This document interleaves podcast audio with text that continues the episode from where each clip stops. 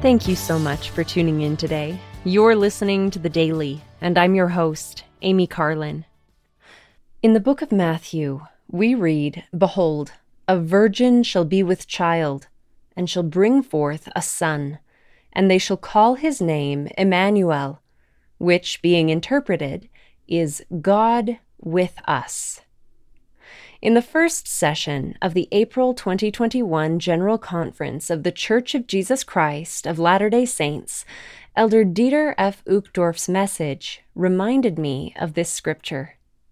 He taught that angels are among us, salvation is among us, and Jesus Christ is among us.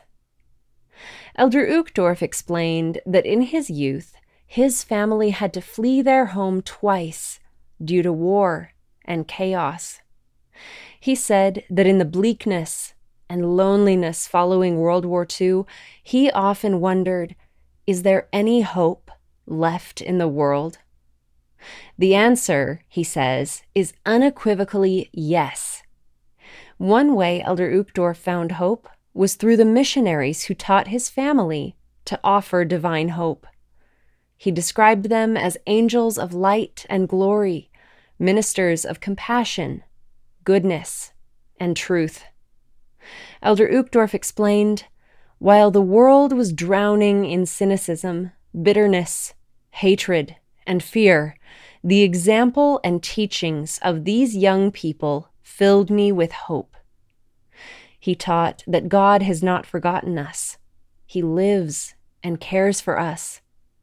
Elder Uchtdorf testified God is among us and is personally involved in our lives and actively guiding his children. Elder Uchtdorf reminded us that the plan of salvation offers us a chance to become heirs of God and joint heirs with Christ. This means that we will live forever, receive a fullness of joy, and have the potential to inherit thrones, kingdoms, principalities, and powers. It is so humbling to know that this magnificent and supernal future is possible, not because of who we are, but because of who God is.